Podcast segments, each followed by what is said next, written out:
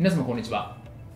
弁護士をしております。中野秀俊と申します。今日のテーマなんですけれども企業がインフルエンサーとの契約で注意すべき点というテーマでお話をしたいというふうに思います、まあ、インフルエンサーのことに関しては前にも動画でもお話ししたんですけれどもで企業が直接のインフルエンサーとの契約ですよね、まあ、販路の拡大とか広告によってインフルエンサーを使うという場合にどういう契約で注意しなきゃいけないのかという話になってきます。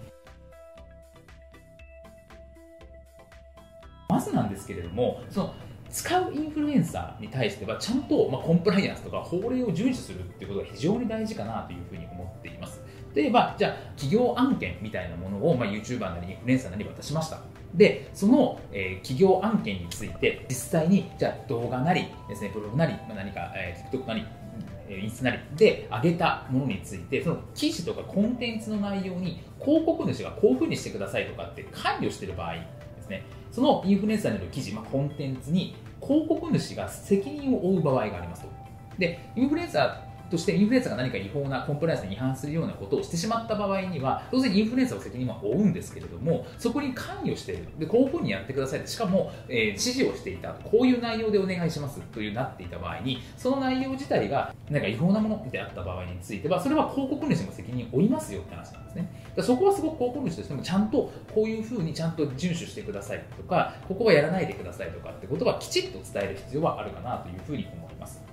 で、あとはね、まあ、肖像権とか著作権とかパブリシティ権の問題をクリアしておきましょうという話になっていてですね、まあ、まあその、え、ー、と、まあ、インフルエンサーに対して、まあ、絶対そのインフルエンサーに案件をお願いしましたっていう場合に、じゃあその、動画なりですね、まあ、写真なり、インスタの写真なりについて、え、どっちが権利を持つんですかとかですね、まあ、こっちに著作権という権利を持っていないとですね、その横展開とか他のところの媒体で使えなかったりしますよねって話になってきますし、その作ってもらったコンテンツについては他でも使いたいという場合は著作権を譲渡してもらわなきゃいけないですし作者人格権の行使をしない不行使ということはちゃんと契約で取り決めなきゃいけませんという話なので、ちゃんとインフルエンサーとの間で契約をしておくってことが大事になりますよという話になります。